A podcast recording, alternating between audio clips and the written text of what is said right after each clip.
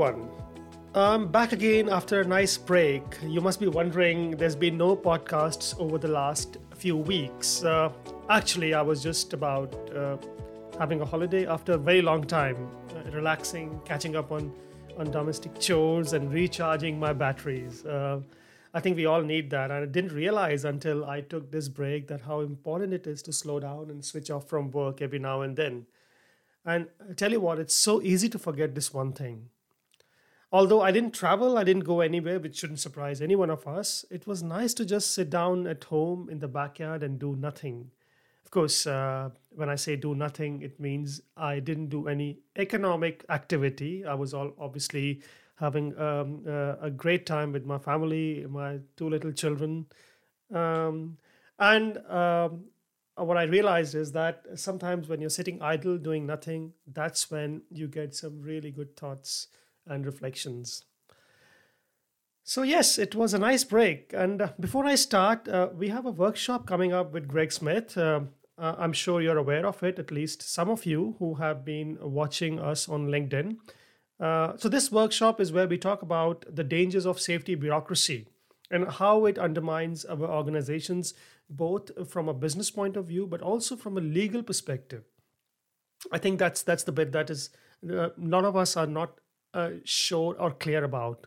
So we spend so much time uh, and effort uh, streamlining our safety management systems, removing uh, the so-called unnecessary paperwork, um, reducing the text on procedures, sometimes even reducing the font size of the checklists, uh, uh, to somehow see how we can how we can reduce the administrative burden. But we spend very little time thinking strategically about how we can create a safety management system that serves uh, the well being of our people, but also improves our business performance. Um, and uh, so this workshop does exactly that. And uh, believe it or not, we are almost 70% full. Uh, so if you're th- still thinking about booking a place, I would say don't wait too long uh, because uh, spaces are limited. Uh, today, in this episode of Embracing Differences, I had the opportunity to speak with Pam Walaski. Um, uh, well, we had a conversation just before I went on break. So it's been about a month now, but I can tell you something. Uh, uh, this is a, a, very interesting discussion. In fact, uh, Pam is a wonderful person. Uh, I'm not sure if you know, but she just won an award on her 2020 Professional Safety Article of the Year award from American so- uh, Society of Safety Professionals.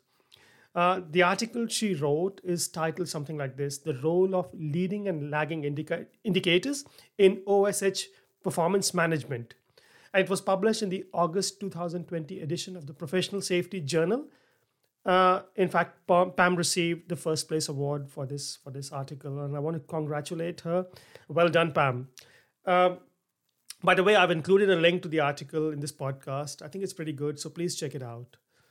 Um, so uh, to start with, uh, Pam is a senior program director with Specialty Technical Consultants uh, based in the US. She is currently serving a three years term as an at large member of the American Society of Safety Professionals Board of Directors. She is very well known, very well respected in the health and safety community, uh, a very influential speaker, and she has published uh, a lot of good work in the area of risk management, safety management system, uh, development and auditing, and uh, the OSHA compliance. Uh, so, uh, in today's podcast, uh, our initial focus uh, was on gender diversity uh, or the need of gender diversity in occupational health and safety, which is, is obviously missing. But then we realized during the course of the discussion that we, we, we ended up in a much wider debate around diversity in general.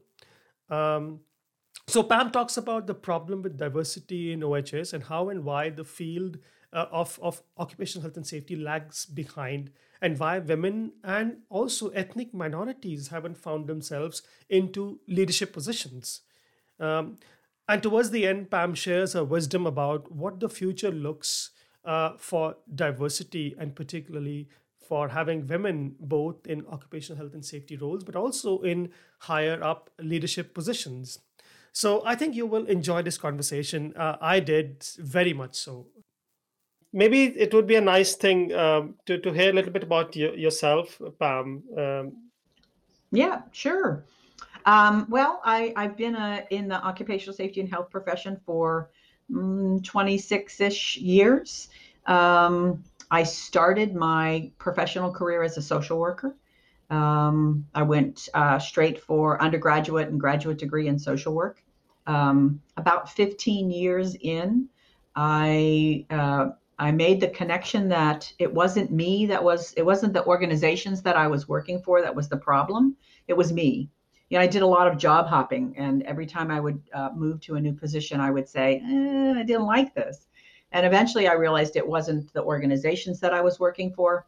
Uh, it was me. It was not the right fit for me.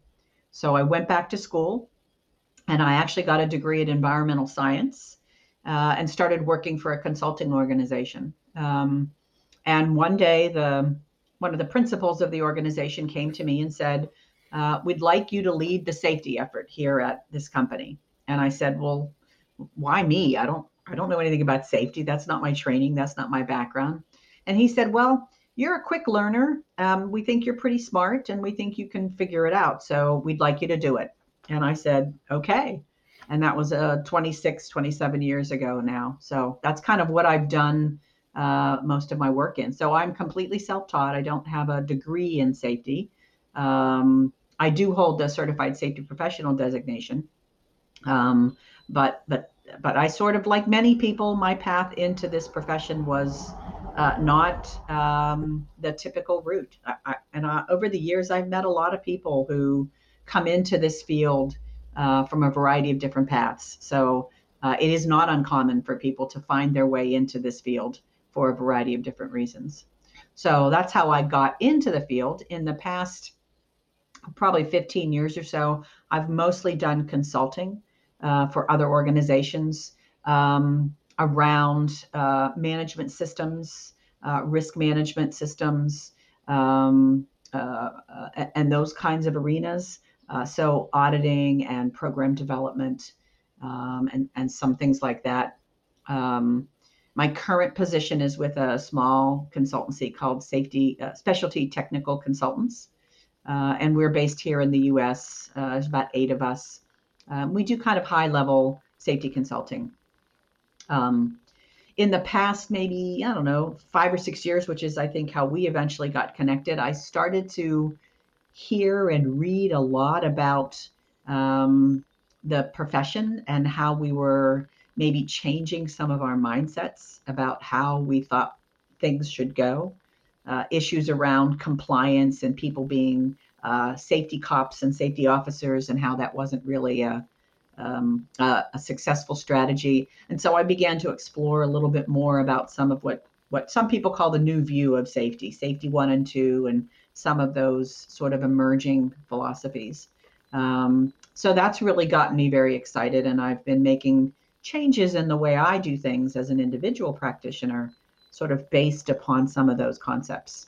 Um, but one of the other things, which is what we're going to talk about today, I think, um, is the idea of women in safety and women in this profession.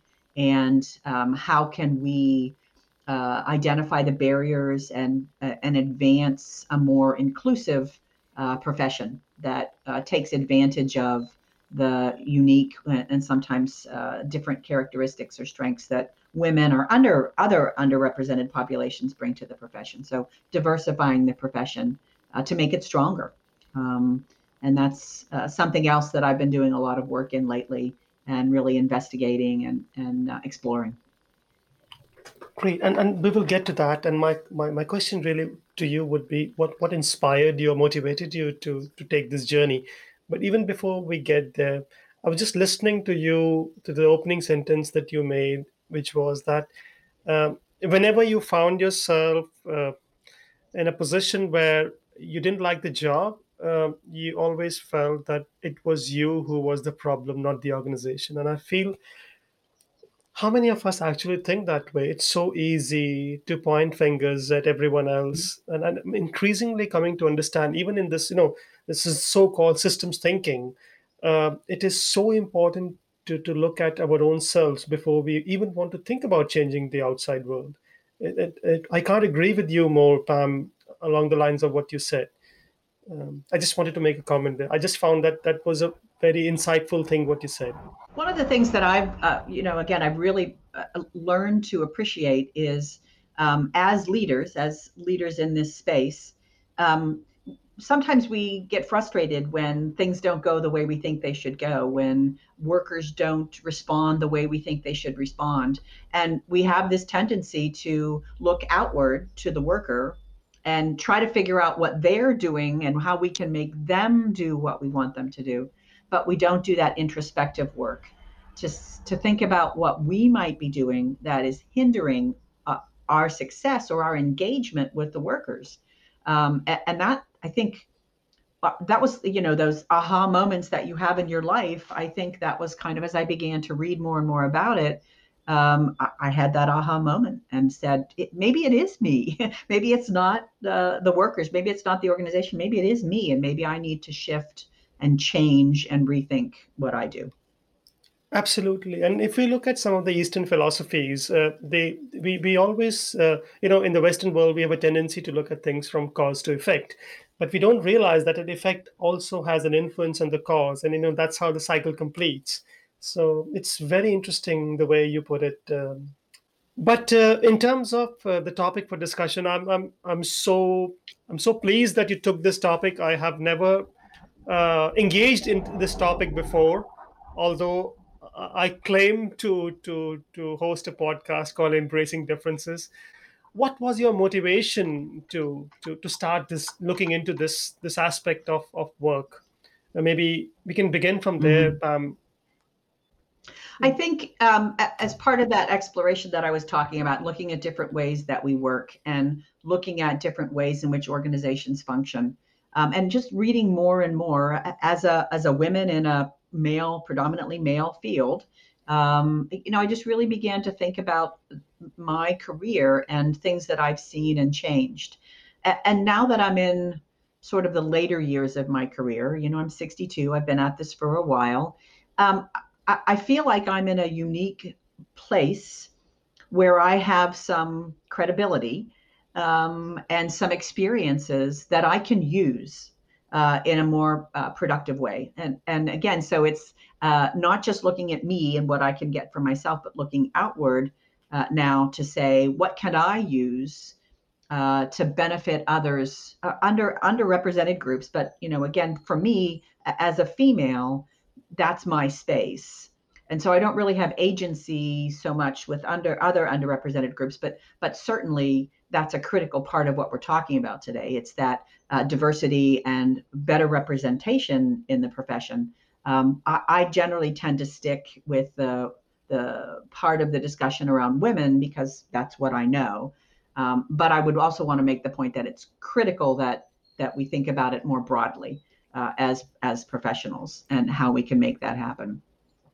Absolutely. So I'm hoping to use some of my i'm sorry i'm just hoping to use some of my uh, experiences and some of what influence i might have uh, to to to lead some changes uh, no absolutely and even before we get there my, my question really to you was any personal stories uh, any, any personal experiences that that that uh, triggered the motivation to look in this direction I think um, as I as I, again as I get toward the later years of my career, as I spent some time sort of reflecting back on uh, where I started and and where I am. Um, part of me was uh, frustrated by not seeing the kinds of changes that I'd hoped we might see by now. Um, I mean, if you look at some of the economic disparities between uh, uh, just between women and men or, or underrepresented groups, um, and that how that economic disparity really influences people's uh, success and their ability to control their lives. You know, that's a real concern of mine. Um, uh, the World Economic Forum, the last time I looked, said that uh, it would take 136 years at the current pace to achieve uh, global equity in economics. Um, so obviously that includes third world countries that are, you know, certainly light years different than what you and I live in. But that number is, I, I, I know I won't be around to see it. And that really was frustrating to me. Um, I, I, you know, I I spent some time in my younger years being involved in some of the women's types of movements and the feminist uh, activities that went on, and and and I was hopeful and excited and really felt empowered. But now, as I look back, I'm I'm not sure we've made a whole lot of progress. And so I think the impetus for me was how can I best spend the rest of my career um, to to sort of leave a legacy behind or to try to make a difference in some way. Um, I, you know, the first couple of years of my career, and I was still already because I'd switched careers. I was in my mid 30s by that point. Um, but I started training uh, like a lot of uh, safety professionals do. And, and I was doing some training at a steel mill. Um, and I was training uh, millwrights and uh, engineers and other kinds of craft uh, folks. And here I was, you know, maybe a year or two uh, post degree. And the folks in the room were, I don't know, maybe uh, 25, 30 years experience. And there was a perception, um, you know, there was the arms crossed in front of me, and you can't tell me anything. I know my job.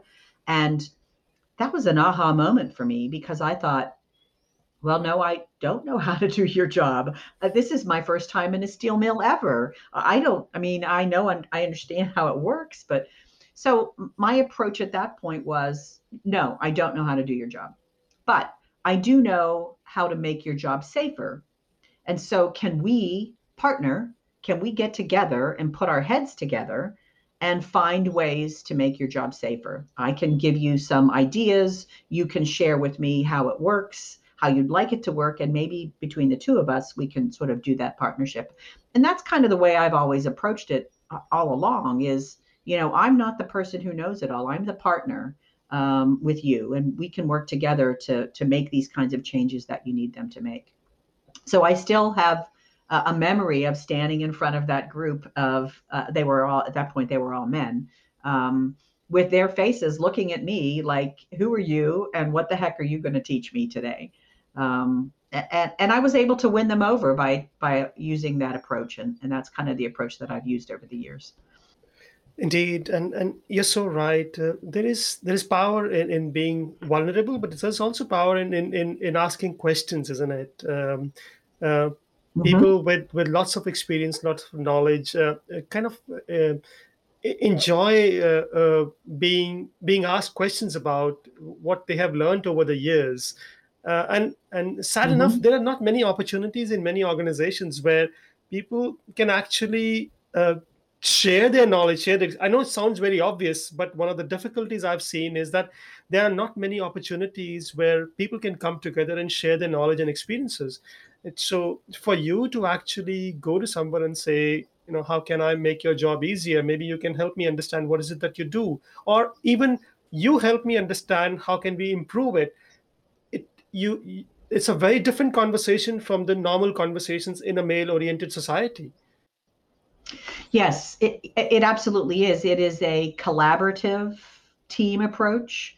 Um, I think you hear a lot these days about learning organizations and uh, what makes them work and, and the effectiveness of it. And, and that really is a very collaborative approach. And, and it may not be what we typically know from uh, uh, people who lead organizations who, to this point, generally tend to be more males than females. Um, and so that kind of way of working with groups of people uh, is is a style that I can bring. Um, and and as that leadership style is more successful, then perhaps others might want to learn or mimic that style.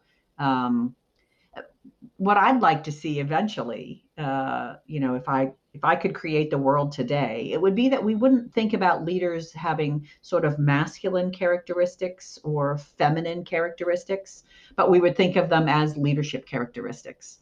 And um, I, I, did a lot of collaboration in preparation for this particular um, getting ready for to record this podcast, and I reached out to a lot of uh, uh, females that I know who are doing really good work, and I asked them, you know, what would you want to talk about? And and one of the women who responded said, I don't really fit into the sort of male characteristics, uh, the men in my organization. I'm not quite like them, but I'm not really like the women in my organization either. And uh, she said, Who am I? Where do I fit? And so her imagining of a future state is I fit where I am because of who I am and my unique blend and what I bring to the organization. And so what I hope comes of some of these transitions that we're seeing is that we begin to discard the idea that this is a masculine leadership trait and this is a feminine leadership trait and we just start thinking of them as leadership traits we everybody brings something to the table but but certainly collaboration and team building are um, gathering steam and, and and i think that's a good thing because as you say um, many times workers don't have the advantage of being asked what do you think? How would you do this better? Why isn't this working? What can i do to make your job better? What are the things that make you feel uncomfortable about doing this job if, if something goes wrong today really badly wrong what is it and how can we keep that from happening uh, th- that doesn't happen a lot in organizations, although I believe we're starting to see some momentum, some wheels under the bus, if you will. Uh, more and more organizations are looking at that as a more uh, appropriate approach. Indeed, and the, you, you, bring a very interesting dimension to it because um, if I, what I'm hearing is that, essentially uh, organizations have always, I mean, at least leaders have always thought thought of themselves as being in a position of control. Now you have to control people, you have to control the system, and that's what your job is as a leader. So, uh, and and safety management, like every other function in the organization, is a reflection of how people at the top think work should be done, which is work should be controlled. And I think we are increasingly moving away from the idea of control, at least when it comes to to the to to, to frontline operations, to to uh, to creating support uh, to, so how can we support people in the frontline position? Not not control them but support them. And that fundamentally changes uh, the idea of how we interact with people. So instead of saying to them uh, that uh, you should be doing this or that uh, we start to ask them what is it that works for you in this or that situation? And that we can do more of that and i think mm-hmm. if if nothing else mm-hmm. the pandemic has has reinforced this idea that uh, well, we were, you know, there's there's always used to be that uncertainty. Nobody knows what lies ahead, but I think we are increasingly coming to terms with the idea that we do not have all the knowledge about what lies ahead, and the least we can do is ask people to to tell us, uh, you know, what they think would work or not, so that we can do more of that. So going from a control to a more support-oriented position, I think that's that's the kind of transformation I'm seeing in leadership today, uh, Pam. And I, and I think going to, to your point about the pandemic, and I think that's very well taken. One of the things that we saw organizations do that were more successful was they pivoted quickly. But they pivoted because they set their workers free, empowered them to innovate and retrofit and do things differently. Because so many things were changing so rapidly, the idea of control went by the wayside because we couldn't control the pandemic uh, as an individual organization or as an individual leader in an organization. We had to give up that control. And the places where we put that control were back to the workers. And organizations who saw great success by giving them that power are the ones that I hope, as we begin to, to move into a post pandemic world, will say, hey, that really worked. I'm I don't want to go back to where we were before. Um, I, I, listened to a, a, a podcast or a, a, presentation Todd Conklin did, and he talked about the idea of not bouncing back as organizations, but bouncing forward as organizations, taking the things we learned and applying them to how we now function as an organization. Uh, and, and I'm I'm hopeful that as we begin to move in that direction, we'll see more and more of that uh, and more organizations will adopt that mindset. Absolutely. And in that context, I would like you to help me understand how you see gender diversity as a strength within the organization. Maybe some thoughts on that would be very helpful, Pam. Well, I think that um, I, I think that well, there's there's research and studies and, and lots of different articles out there that talk about the profitability of uh, diverse organizations, and they do tend to be more profitable. Um, organizations that embrace different types of leadership and uh, provide pathways for uh, qualified people, regardless of uh, gender or other diversity characteristics, and provide opportunities, uh, generally tend to have a workforce that's happier, uh, is more interested and more loyal uh, to the organization because they see a path for themselves. Um, when you don't see that path as, as a female or an underrepresented group, um, you tend to get disappointed or distracted, or uh, you begin to look around for another place where you can go. So I think that there's uh, ample evidence that organizations with diverse workforces and diverse leadership teams uh, tend to do much better.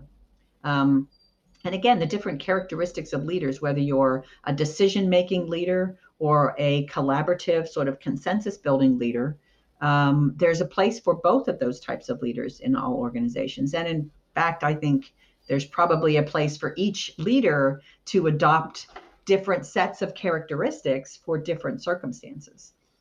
Uh, the pandemic provides good, another good example. In, in the early days of the pandemic, organizations had to move quickly to decide whether to open or close. And so those kinds of decisions had to be made quickly without a lot of input so leaders who were able to take limited information and make a decision probably helped their organizations through that initial hump.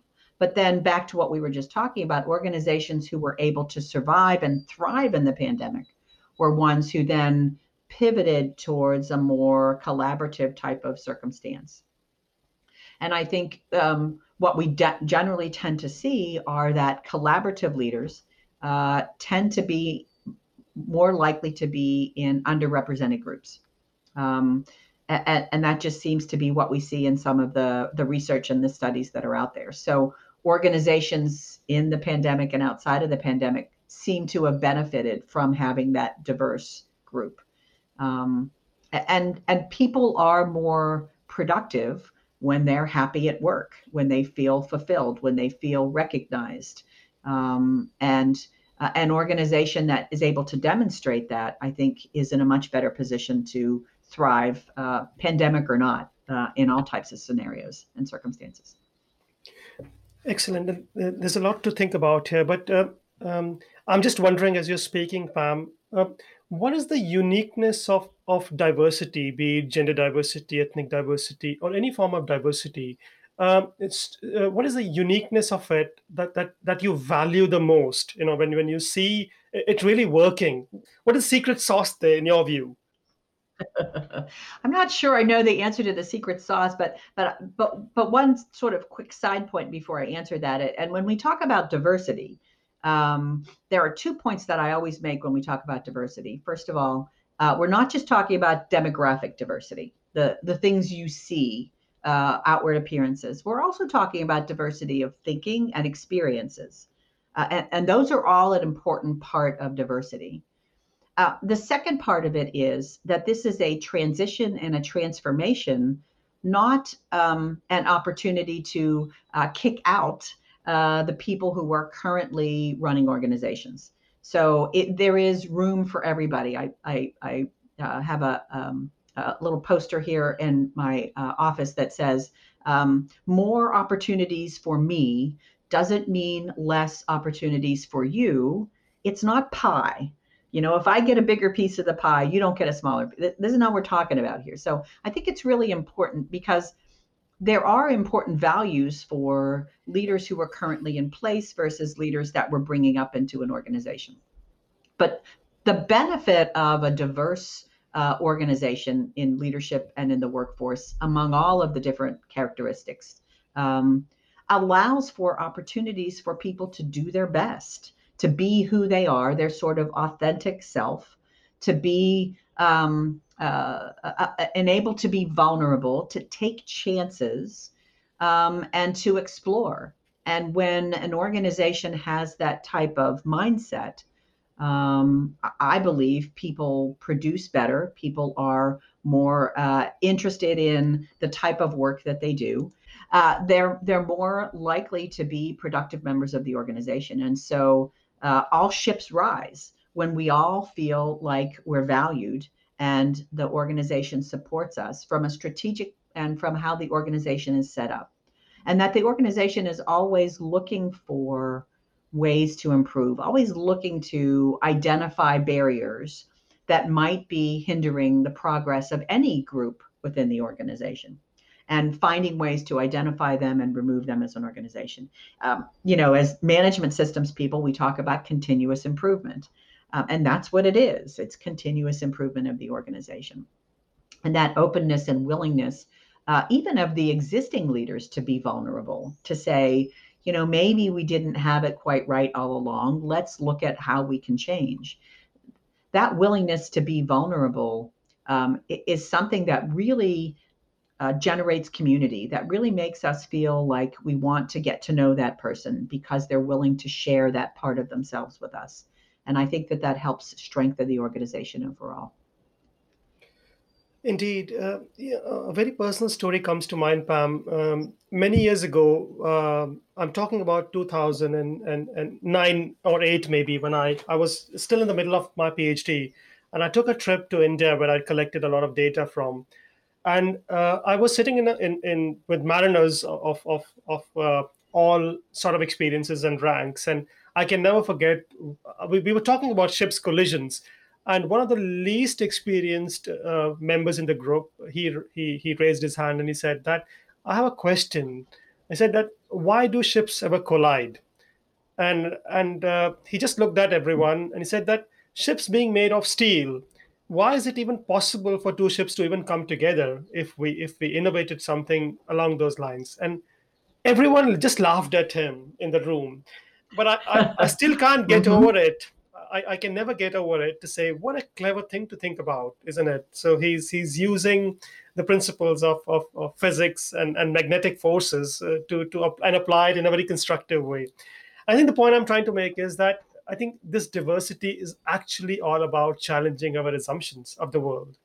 And, and the richer mm-hmm. uh, uh, the diversity, the more we crack into these everyday assumptions. And uh, and and you're so right. It's not so much about the the ethnic diversity or the gender diversity. It is really about uh, some people call it cognitive diversity others say call it uh, diversity of thinking or diversity of perspectives. And i also liked what you said uh, about diversity of experiences. In the, in the maritime world we have another problem which is that the same person who would think one way uh, or the other uh, whilst he's being a seafarer or she's being a seafarer um, from the time they're a seafarer to the time they, they move to the office to, to, to, to take another position, their view about the world changes 180 degrees completely. Same person with the same thinking, mm-hmm. the same background, mm-hmm. experiences, values. But the moment your goals and targets change, it influences your, your thinking also completely. And that has seems to have a very, very yes. uh, um, strong influence on, on your way of thinking. Absolutely. And and you know, the diversity of experiences is what makes a more rounded member of the organization. Um, you know, there are different kinds of professions that regularly move people around. So here in the United States, the military uh, is constantly reassigning its forces to different places, deploying them here, bringing them back. Uh, and, and so it, that concept of that diversity of experiences strengthens that person's ability to um, contribute to the organization uh, is really sort of the underpinning of that. And the more experiences you have the better you are.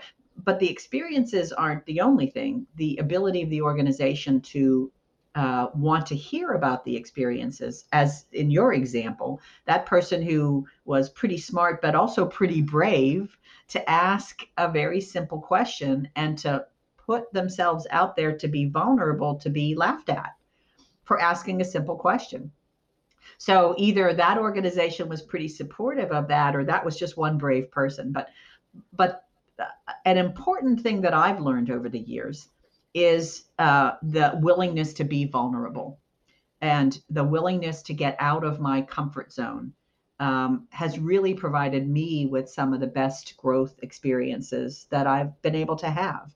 Um, I, I, just left uh, a three year um, position as a board of directors with the American Society of Safety Professionals. Uh, and when I first decided to run, it's an elected office. When I first decided to run, uh, prior to that, I'd always thought to myself, oh no, I'm not going to run. What if I lose? I mean, that would be terrible. I'd be so embarrassed. I just, I couldn't possibly do that. Um, but for whatever reason, uh, and again, I, I talked to a number of people who convinced me it was worth to be to take that risk and i did and i was successful in the election now fast forward a couple of years later and in the most recent election i had run again for a different uh, position on what's we consider our executive committee. So it would be senior vice president and eventually president of the organization. And I remember having the same um, uh, nerves about taking that risk and putting myself out there. And what if I lose? And in talking to people, I was convinced to take that risk. Well, guess what? I lost. I, I lost.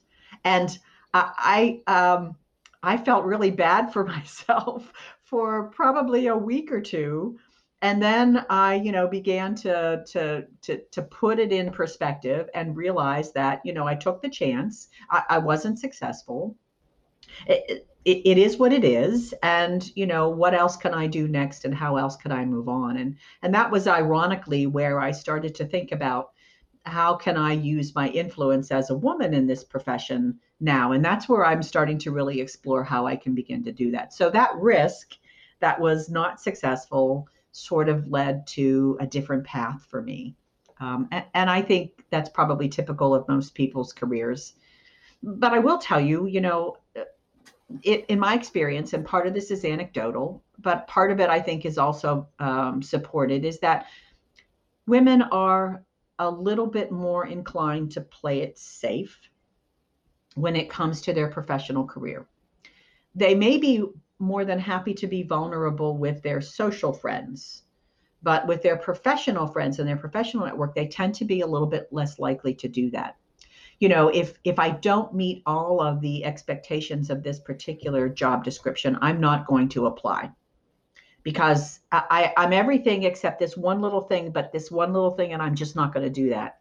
Um, and maybe it's partly the way uh, women have historically been raised to play it safe, to not take chances. Uh, maybe it's the way organizations and the systems treat women who fail. Um, or, or how they perceive how they're being treated, whatever it is, women generally tend, I, in my experience, to be a little bit less willing to take big risks. And so, one of the things that I'm exploring and, and interested in is how can we support women in an organization and as individuals to take those big risks, to feel more comfortable, to be vulnerable, um, and to use that risk taking behavior to advance their career. Um, and I think there are lots of things that we can do. Uh, but you know that vulnerability in a professional sense i think is something that women um, uh, generally are less likely to explore um, and so my experience in taking that risk is is one that i like to share because I think about how scared I was to run for that office the first time um, because I was concerned that I'd be embarrassed if I lost. And that was really what held me back. What would people think of me if I lost? I was really concerned about that. Uh, and I had to overcome that. Well, I'm just thinking, uh, what a it's it's so different from what I've been thinking so far. I always felt before this podcast that women are much more vulnerable than men are and they are much more open to to to to accepting their weaknesses. Um, but from, from from what i'm hearing from what you're saying is that maybe that's not the case. And and you're so right uh, um, well i've had this problem for many years pam but um, but isn't isn't that the notion the, the, the public perception at least around vulnerability that that uh, you know women are actually more vulnerable than men that's that's how we understand it so far but what you're saying is a little bit different here isn't it I think it is a public perception. I think it is one that is um, sort of ingrained into women as they grow up. Um, um, for example, uh, you know, I, I, I, already said I started my career as a social worker. Um, and, when I was in high school and thinking about my career, I, I knew I was going to go on to college. And my father always thought that I should be an engineer. I love math. I love science. I did well in those. But I, and I don't know why, but I didn't feel comfortable with that. We had a guidance counselor who was somebody who um, would work with people to help them sort of figure out what school should you go to and what career, who was extremely prejudiced, and I'll, I'll say this openly and honestly, around more feminine occupations. And she was the one that steered me towards social work. And I I sometimes think to myself, if I had followed some of the inclinations that my father had suggested, what a different career in life I might have had. Now, I, I, I don't regret what I did and how my career has turned out, but it's just interesting to think about that that weakness, that willingness to take a chance um, that I, as an 18 year old, many, many years ago, I wasn't willing to do. And I, I do think that women are more focused on their weaknesses than on their strengths. Um, and, and again, underrepresented groups in general, we tend to push uh, to focus on their their weaknesses rather than their strengths. Um, so, so let me give you an example of what I mean. Um, mentoring is a tried and true technique, a strategy for people for professional development, right? And uh, it's a very effective one, and it works very well. But mentoring is based upon the assumption that you, as a growing professional, have skill deficits or experience deficits, that the mentor is there to help guide you so that you can improve, so that you can be ready for that next step.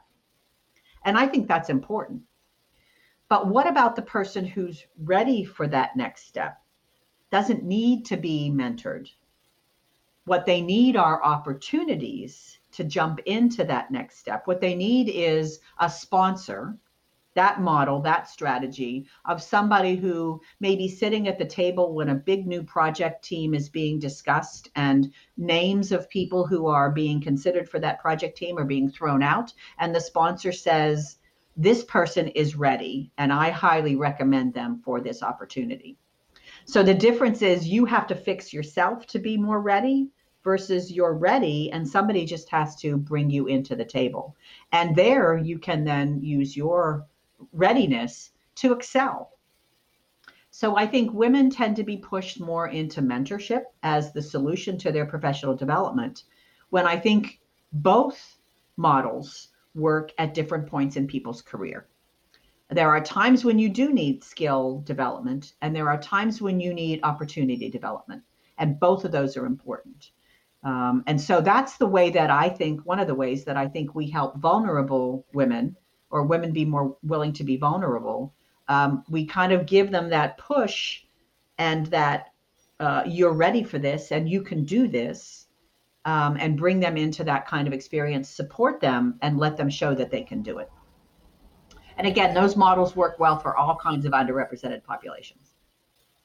Absolutely. And uh, and very very powerful uh, uh, words pam uh, and it's so true that all this has to be all this basic infrastructure this basic thinking has to be put in place right at the start of your career because there's nothing you are at you know those those micro experiments where you did something good and the organization or or the leader above acknowledges that sets you into that positive spiral, that never ending positive spiral. And then what you're saying is that if if if the leadership's view is that you as an employee as, as, as a woman employee or, or an ethnic minority you are not complete you're not perfect and this is what you need to do to get to the next level i think that sets you into a negative spiral all the time it's it's it's such a such a powerful way of thinking actually about mentorship, mentorship yes it's absolutely. a different focus it, it's a different focus. It's, you know, let's focus on your strengths and how can we use them and build on them.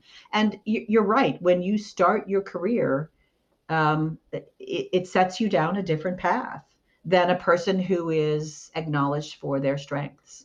Um, even in things like pay equity. I mean, organizations who have really been honest and really looked at their hiring and their pay structures and their recruitment strategies find all kinds of barriers um, for women and underrepresented groups. I read an article in an um, online magazine called Fast Company, and they were talking about they had interviewed a woman who does a lot of work in this space, and she was talking about an organization that was looking at pay differences between people who were doing the same job.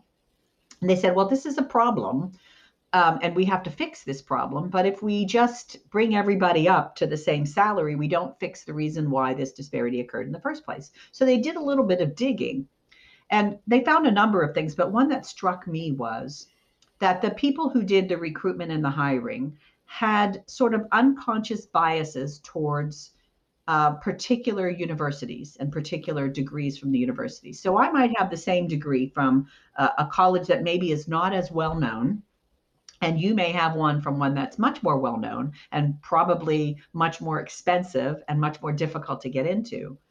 And so I'm paid more when I join the organization than you. Same job, same job description, same degree, but the difference was the university where you got the degree. And so when they began to really look critically at uh, how are we creating barriers what can it's our responsibility as an organization to identify these barriers. It's not the individual person's responsibility to identify the barriers. It's ours. And we need to figure out a way to identify those barriers and create opportunities that are more even uh, even handled. Um, and so uh, that was an example that really struck me that the organization really took a deep look at um, how they were creating disparity. Not intentionally good well-meaning people uh, but they were creating disparity within the organization. Well, um, uh, you know, another example that, oh, go ahead. I was going to say there's another really interesting example that was in that particular article. Um, you know, people who want to be part of top notch orchestras um, go through a very rigorous audition process. And at least part of that audition process is playing their instrument in front of people. And over the years, these organizations have learned to and have learned to appreciate that that audition should take place behind a screen. So that when i'm one of the person who's listening to you i have no idea of anything about your uh, gender or any other diversity characteristic. I'm just listening to how you play. And so that that screen that you're playing behind is a way of adjusting that barrier. And so there are ways to do that within organizations um, where we take away those characteristics that allow us to really look at the skill set and not the characteristics of the person.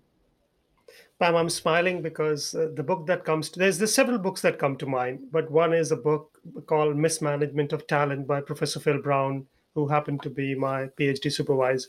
And he talks about the difficulties of social mobility uh, when you come from a particular class and and how if you look at big mm-hmm. organizations mm-hmm. like mckinsey's and, and all those big names how uh, uh, how uh, a certain uh, group of elite universities and colleges produces and reproduces class all the time to fill in those positions in, in mm-hmm. those and, and then supported you know the, the, the, again it becomes a very spiral kind of a movement because uh, that, that that network then promotes people from within the same network and then on it grows exponentially but i'm also thinking that it is so far away from the idea of meritocracy which is you know the coming of post-industrial society which was daniel bell's vision of, of united states. The whole idea of knowledge economy that you know people will be rewarded based on their performance based on their their knowledge and and and, and what they add to the to the organization and not so much to the to the social classes.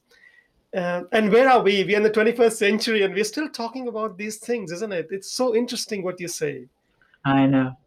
I know. And and I, you know, I said earlier, um, as somebody who's been in the space of of uh, women equity for women and inclusion for women in a, for a long, long time, um, the progress or lack of uh, is, is, a little disconcerting. Well, no, it's a lot disconcerting. It's it's frustrating, um, and it's um, it's something that I would like through you know having the opportunity to talk about this with you uh, and, and, other opportunities, it's something that I really feel uh, compelled to do. I really feel it's a responsibility that I owe to uh, other folks in my profession where I might have some influence. Uh, and I, I intend to try to use that to the best of my ability and you articulated it so well and, and you know what i'm taking away from this conversation is much more than just uh, uh, you know we talked about the role of women but i think what you talk about is a much broader understanding of what meritocracy actually means in the organization, which is to embrace diversity in every form. Um, if you re- truly want to create an organization that is about high performance, uh, it's about uh, aligning productivity with well-being of people. Um, there's so much to think, Pam. Um, um uh, but uh, I'm just conscious that we are coming at the end of this conversation, this beautiful conversation. And how would you like to summarize this, maybe, and, and maybe suggest uh, a way forward uh, as at the end of this this uh, beautiful conversation? I think I would make two points. Um, the first point is that the the shift in thinking of who's responsible is really critical. I'm not dismissing an individual person's responsibility for their professional career and their role in creating the career that they want and taking advantage of and looking for opportunities. That's very important. Uh, whether you're a female or a male or, or whatever, it doesn't really matter. You have some responsibility. But if the system uh, uh creates the barriers that doesn't allow the meritocracy to bloom within the organization with you as an individual, then the system has to be the one to make the change and status quo is no longer acceptable. And as as as professionals um, we need to be working within the systems to make those changes much like we're seeing with some of the changes uh, the systems view of safety. Now we're talking about the systems view of diversity and inclusion. It's the same concepts the same um, strategies uh, are important. Um, and so I think that that really, really needs to happen. And then the second piece is that I think um, as we approach leaders uh, about this, we have to be ready with our messages and ready with our discussion points or elevator speeches, as sometimes people call them. Um, because when you approach a leader with a need to change, you have to make a compelling reason for why change needs to take place. And so because if that organization's leader is going to lead change, uh, it's going to create a lot of discomfort for a lot of people because nobody likes change.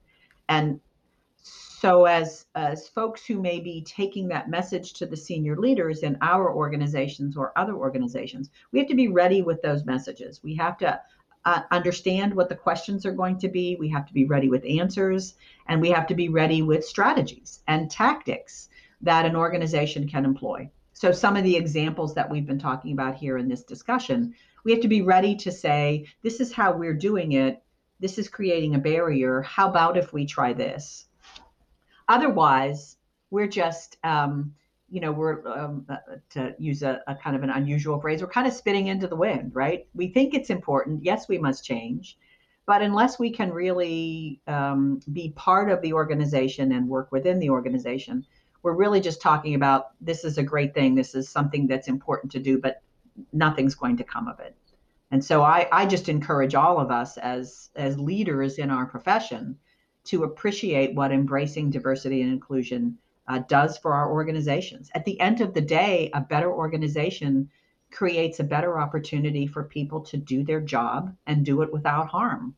And, and that's what we're trying to do very interesting. Uh, and this has been a frustration for most people, I would say, uh, that uh, the organization or the senior leaders don't listen to us. And I think what you're saying is absolutely right. How much attempt have we made to make our communication as simple as possible or as, as, as clear as possible for those leaders to actually understand that? And I think part of the problem, at least in the safety profession, is that we don't have a holistic understanding of how the organization functions.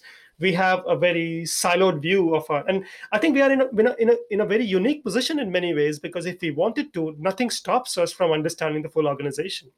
And it is that understanding of, of, of the entirety of the organization that, that the leaders are looking for in order for you to make any sort of change. So I think that there is some some mm-hmm. a, there is an opportunity there to, to approach it uh, from even from a safety perspective to, to put a strong case for diversity and inclusion in a way that the management gets it and gets it really well in their own view or in their own language. Yes. Oh i absolutely agree. The parallels are definitely there. It is a systems approach and uh, we can apply those concepts of systems uh, safety to diversity and inclusion. They, they work both ways. But we have to be clear on our message, and we can't just say it's the right thing to do. Uh, we have to be a little bit more clearer than that. That's that's the that's uh, that's a really nice way to summarize it. Yes, we we we have to have a, clarity of purpose, and that's what leaders are looking for. Mm-hmm. Um, exactly. Is there anything you would like to say as, as final words, Pam? Um, no, other than just I, I, really appreciate the opportunity to uh, you know amplify this message, to have this conversation with you. I, I, I am so glad that you are open to these kinds of conversations uh, because this is really how change happens. Um, and, and I'm I'm really grateful that you gave me the opportunity to talk with you today. Likewise, the feeling is mutual. I'm glad we we, we found some time together. I hope you enjoyed the podcast, and if it has made you slow down, think, and reflect, then I have achieved my purpose. The idea of embracing differences is to open up our minds to different perspectives and possibilities so that we can learn from more than what we knew yesterday. I wish to remind all my fellow listeners that all my podcasts and related reference material is available on my website, novellus.solutions. I actually spend a lot of time thinking and researching about the topics of my podcasts. So if you want to learn about something new, please reach out to me. I will do my very best to create something that is meaningful to you. Alternatively, if you would like to do a podcast with me, please drop me a line at nippin.anand at novellus.solutions, or you can even reach out to me on my LinkedIn account. For more than 10 years, my research has been deeply centered on understanding the extent to which organizations view incidents and accidents as an opportunity for learning and change. Personally speaking, I cannot think of a more powerful way to bring meaningful change in our organizations. I know it sounds simple, but most organizations struggle with extracting meaningful learning from accidents and incidents. If you wish to learn more about incident investigations, you can subscribe to my weekly newsletters on my website, novellus.solutions. If you wish to reach out to me, uh, you can drop me a line at nippin.anand at novellus.solutions. Or again, you can find me on LinkedIn. Thank you and see you next time.